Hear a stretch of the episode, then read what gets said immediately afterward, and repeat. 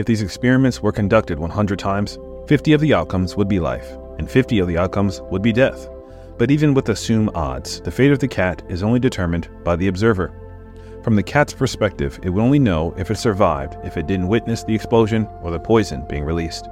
Theoretical congruence states there can be no situation where the explosion occurs and the cat sees it, or the poison is released, but it lives. Therefore, the observer holds the result by interpretation, and the fate of the cat becomes entangled in both an existence and non existence. But what does it mean for the experiment to be proven true? What enables the observer to know that what it observes is the result of what occurred within the box as opposed to natural causes? Is there something that observes the observer to verify the cause of life or death? Or is it possible that reality is it was always both? As a clear paradox and unsolved question in physics, the same series of questioning applies to the human machine in its sleep state and physiology. During the sleep state, we do not identify that we are sleeping.